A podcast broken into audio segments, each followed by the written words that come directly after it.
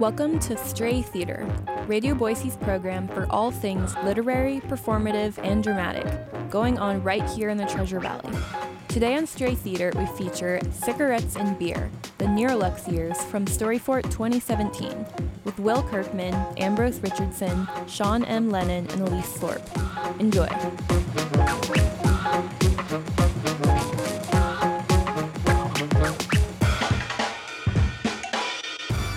Is a project we have been working on it for months here, just trying to get it all together, getting these storytellers, um, I don't know, primed and ready to revisit the old days. Some weren't super comfortable with it and decided they didn't want to, and then these guys and Elise stepped up. So I'm just going to introduce Will Kirkman, who's going to come up here. Um, there'll be some images that from his days as Dr. Bingo back here, when he would take Polaroids at most of the events, many of there there are dozens of them. So you'll see a bunch of those. He's going to talk about being Dr. Bingo. So he's calling this event or his storytelling is kind of the fluffing of the crowd, is how he put it. So, Will, come on up, kick this thing off. For me, bingo was not about bingo. It was about talking to people like we are now. Um, kind of free form, not really comedy, just whatever popped into my head. And oh boy, was it fun. Just sort of tell you how it worked. Um, I would stand up there and tell my stories, and then we would play a game of bingo. And after the game of bingo was over and we had a winner, they would get a prize and a shot. And the prizes, oh, the prizes plastic toys from China, like handcuffs, bathtub submarines, pens with naked ladies on them. It was great. And once in a while, I would make my own prizes and bring them in. The important thing to remember was that I got paid a $50 tab every Monday night, which was great. I could buy drinks for friends, for myself, and that will become important later. Because, like all good things, they have to come to an end. And I was having a pretty good time in the winter of 99 doing bingo, buying drinks for friends, doing bingo, buying drinks for friends. And I thought, early January, I wonder what my tab is. And I asked the bartender, and she didn't come back for a long time. a really long time. And when she did, she just pushed a number over at me. and I thought, you know, a couple hundred bucks, we can handle that. No. it was almost four figures. I've never had a tab before, you can tell, right?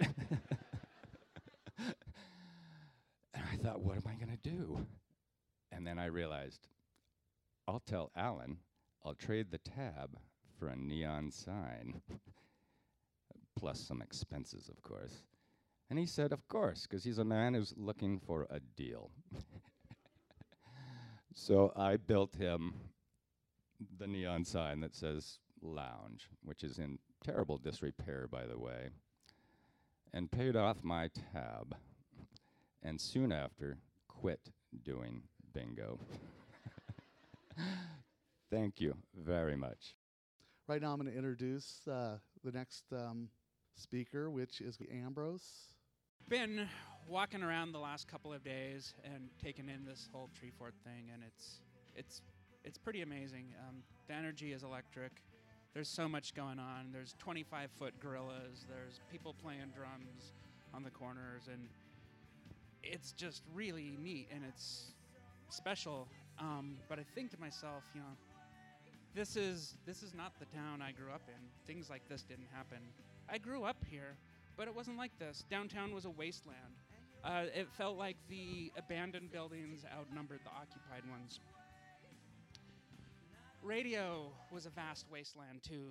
Uh, one night a week, every Wednesday night, I'd listen to KBSU, and I'd listen to Mutant Pop for four hours, four precious hours, where it was the only time you could hear punk rock on the radio, and I, that was my education, and that's how I learned about all the upcoming concerts.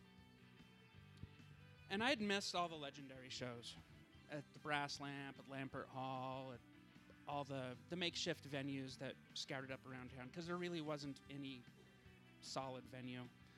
And I missed all the legendary bands like State of Confusion and Septic Death and The Grind and all these seminal punk bands around. But I started going to shows about 89, 90. And at that point, most of them were happening at the zoo. And the zoo, for those of you who weren't around then, um, it's now that uh, art glass studio that's right next to Woodland Empire Brewing Company. And uh, that's where I saw the Melvins and Nirvana for the first time before they were huge, and Soundgarden, and basically every touring act from the Northwest that was relevant, and some that weren't relevant either. But um, it was my musical education, and um, these shows were all put on by a guy named Alan Ireland. And I didn't know much about Alan. All I knew is that he was old, because he was like 30, and that was old. And he always wore a hat. I never saw him without a hat. And he had a ponytail, and he drove a little gray minivan. And that's really all I knew.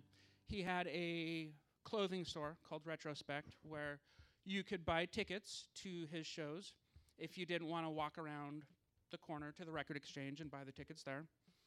Or you could buy Doc Martens from him and then wear those to the shows that he put on.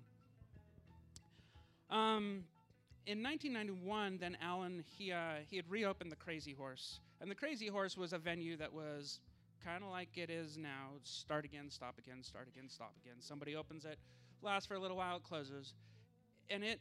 Uh, it had hosted some shows over the years, like the Dead Kennedys played there in 1980 something, and of course I didn't go to that. I was too young. I was 10 probably. Um, but Alan started using that as his preferred venue, and there were shows there regularly, and I was at almost every one of them. For kids like me, there was nowhere else to go. That was our place to be. It was our home away from home. I even got picked up for curfew violation leaving the Crazy Horse one time. A month before my 18th birthday, my dad was pissed at the cops, not at me. In October of 93, Alan took the space that was next to Retrospect and he turned that into a watering hole. He didn't have financial backers, he had a credit card. And uh, by doing so, he filled a void.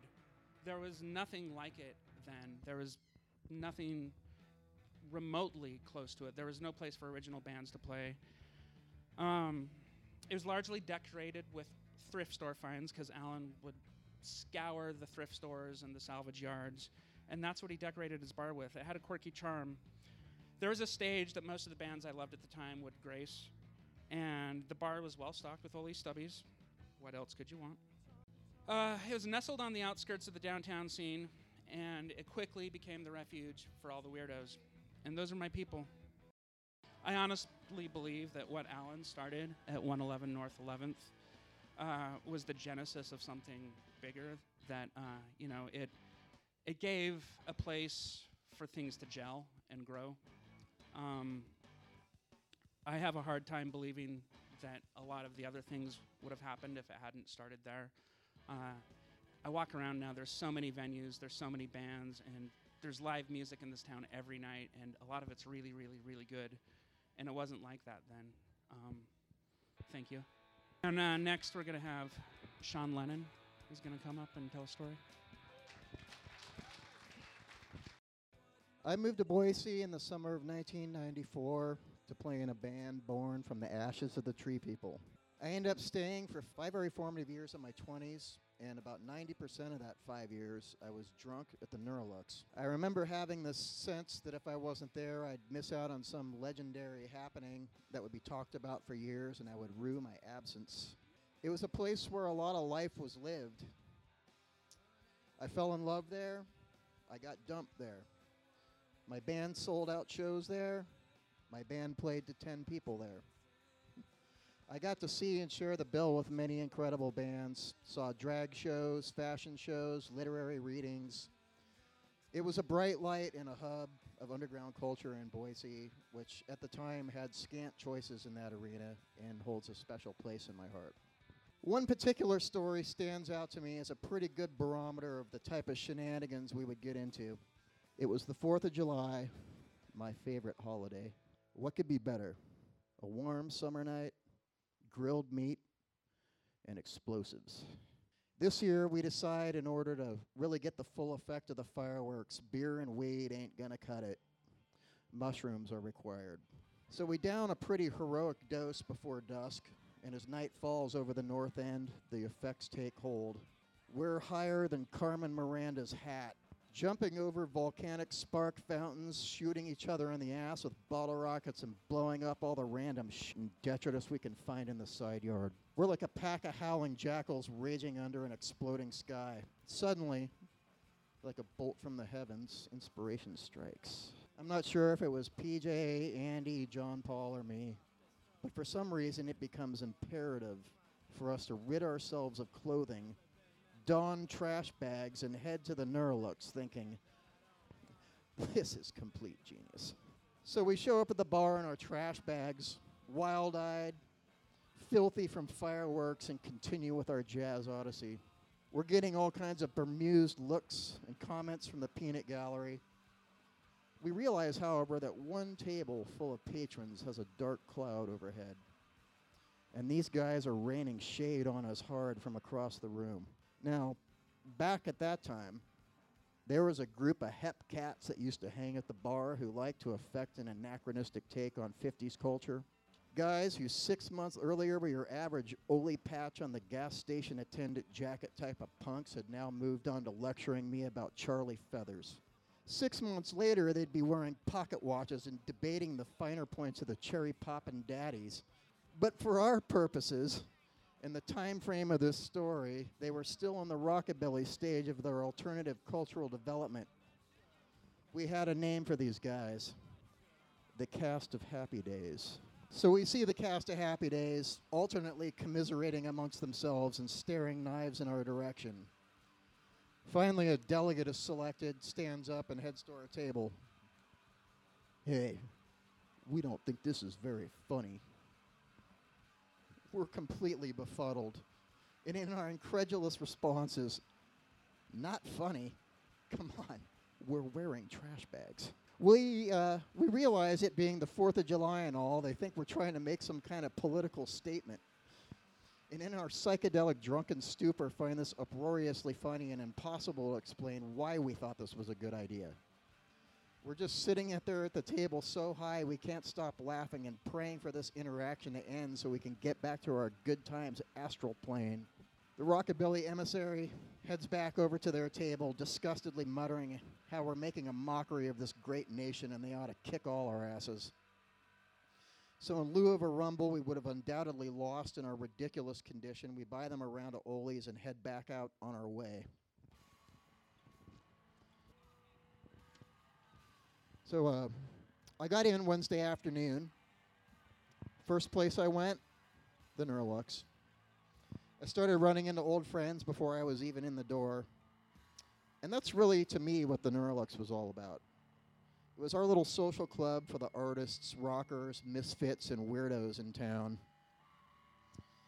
And looking out right now, I see a lot of familiar faces I haven't seen, and you know, some some people I haven't seen in about 20 years.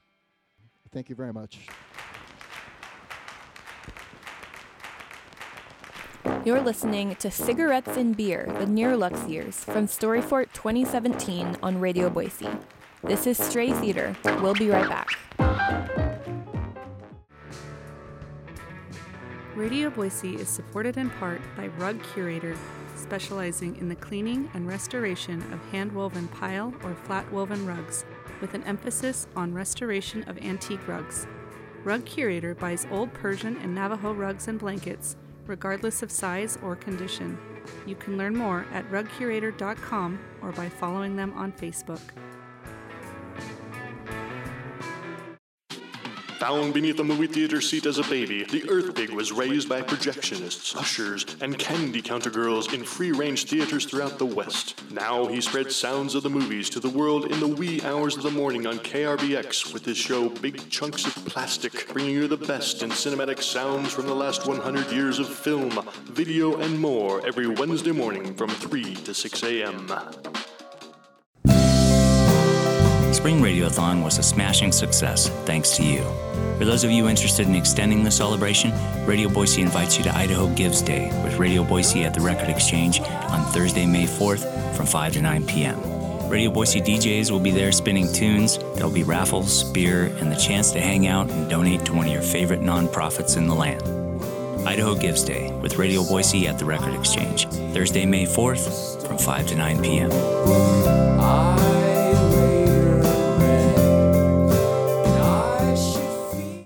We got a great show coming up next. We got Elise Thorpe coming, people. So put your hands together, you lazy cowards.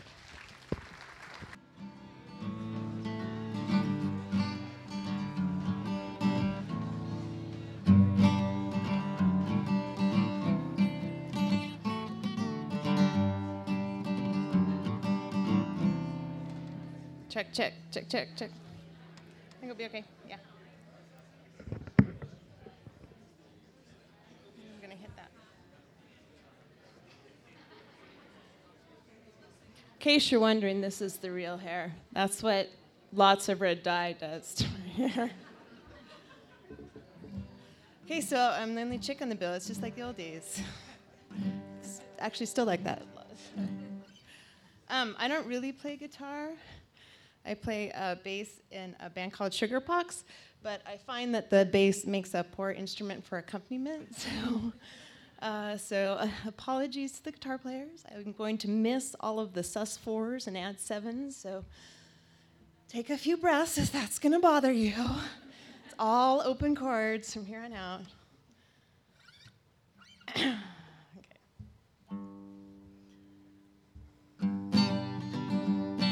My parents think that I'm in college.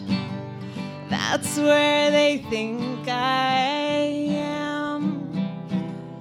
I ran away two years to this day. And I never going back. That's from a song called College by Andy Caps. And I'll play a little bit more of it through my story. Um, Andy and Trent McNair and I played that song in Splinter circa 90, 1993 94. And later on, when Andy and I played in 10th Street Hornets, he brought this song to that band too. I always thought that song should be the unofficial Neurolux anthem because for those of us who grew up in the golden age of the 1980s Boise music scene, the Neurolux really was our college. It was that place that we all entered adult life together. I'm supposed to have employment. Get up and shovel once a day. Instead, I collect welfare and I bum money off Uncle Ray.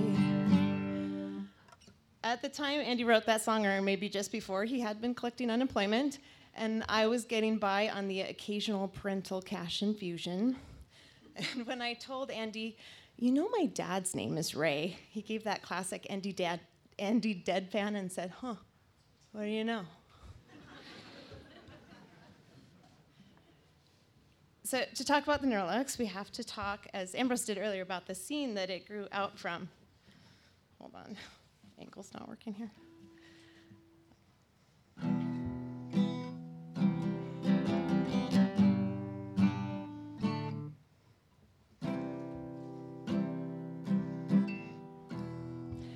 The late 1980s in Boise really were a one in a million time to be a music playing and music loving teenager in Boise. I don't think we've ever had so many all ages venues before or since. There's the brass, brass lamp, and the zoo, and the Mardi Gras, and the Crazy Horse. There were shows at BSU even. I'm not trying to list all the places that the like punk bands played, and I was way too afraid to go. I was talking recently to a colleague of mine who's not that many years younger than me, and her music memories of her teenage years involved standing in the alley outside the Neurolux every time Built to Spill played. That sounds magical in its own way, but really meager in comparison to what I experienced. I grew up in a time when I knew I was welcome at the show, when I could show up unaccompanied and find my people there. Things that you call yours, I call one in a million. So the Neurolux was like that next thing we could call ours. It was like a graduation present. Here's everything you loved about the teenage scene, now with alcohol. So um, I'd been living in Seattle right before the Neurolux opened. Okay, wait, I'm not actually gonna play that because if I do, you'll get it stuck in your head, and at like 2 a.m. this morning, you'll be like, all the music I heard tonight and smells like Teen Spirit is what is in my head, please. And I'll be like, I feel some hatred right now. Um, so I'd been, uh, I moved to Seattle with my band Hard Luck Shovel, and Hard Luck Shovel broke up pretty much the minute we finished unloading the moving truck.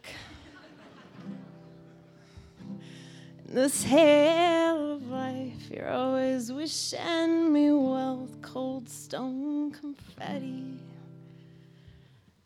And can I just take this opportunity while I literally have a platform to say that uh, Luck Shovel probably had 30 or 40 songs, and that's the only one anyone ever remembers, which is fine. Except that, can we get the name right? It's not stone cold confetti. The problem with the confetti is not that it's cold. Someone says, My hometown threw me a parade, uh, confetti and everything. You don't say, But was the confetti warm? That's not a thing. It's cold stone confetti. The problem with confetti is that it's rocks. They're also cold, but that's very much a secondary problem. So I didn't go to many shows. Uh, when I lived in Seattle, they were expensive and hard to get to, and I didn't know many people, and the people I did know were always working. Um, for my 21st birthday, we went to the Red Robin on Capitol Hill.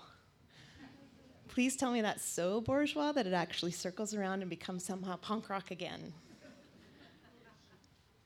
Uh, so the first time I ever went to the Neurolux was the first time I played at the Neurolux. Uh, I had moved back to Boise and come uh, replaced Forrest as the bass player in Splinter. And our first show was at the Neurolux. And before we played, I paced nervously in the back of the room by the windows. And I let everybody think it was stage fright, but it was actually bar fright. I didn't know how to be in a bar. Up until then, my only experience of bars, other than being on stage in one, was being underage in Granny's basement and standing by the door so the door guy could keep an eye on me by which he meant keep a hand on my ass. This is what one did as a 17 year old girl who just really wanted to catch the Mumbledy Peg set. Oh, good. Was that a giggle of rec- recognition for Mumbledy Peg? I wasn't sure if that'd be met by silence. Or, okay. Uh, so the Neurolux taught me how to be in a bar. Uh, I pity the first generation of bartenders who had to teach us all how to be in a bar. We know that you've been drinking, but I don't think we really care. Just as don't tell no one that we bought you all that beer. Um, I'd always been a bit of a stage lurker, standing right up close to the stage to watch the bands. So much so that at a thin white rope show in another city, I was mistaken for a girlfriend of one of the band members and was awkward and also kind of insulting. Like a young woman wouldn't have a reason to stand by the stage, the stage except to keep an eye on her man. But that kind of attitude never happened to me in Boise. So at the Neurolux, that was like my graduate course in band watching. Well, I'll go to college and I'll learn some big words. And I'll talk real loud, damn right I'll be heard. You'll remember all those guys that said all those big words. Must have learned them in college. And yeah, I'm pretty proud of myself for finding a Modest Mouse song that was strummable and had a, a verse about college. uh, so at the Neurolux pre remodel, I took up residence stage right. And if you could ignore the traffic to and from the bathroom, which I could, it really was the most glorious view. One could uh, watch the drummer and see the interplay between the band members, hear the things that were said on stage that didn't make it into the microphone. There's a lot of things to love about the remodel, but I really do miss that view.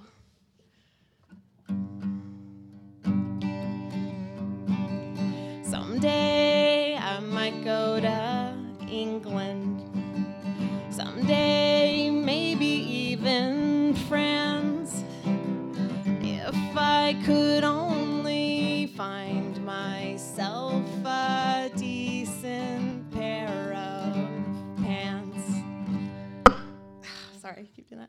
Uh, the Neurolux even taught us how to dress to go out. I don't know how many hours of my life I've spent trying to figure out what to wear to the Neurolux. This still happens. You might say I can't go on like this, that I'll turn out bored and wrong. How the hell could I get bored with this? I won't live that long. After Andy died, and a couple days after his memorial service, some of us met up for an informal service in the foothills. We met up at the Neurolux. Where else would we have met up? It was our alma mater. Alma mater. It is our briar patch. Uh, how the hell could we get bored with this? We won't live that long. Thank you.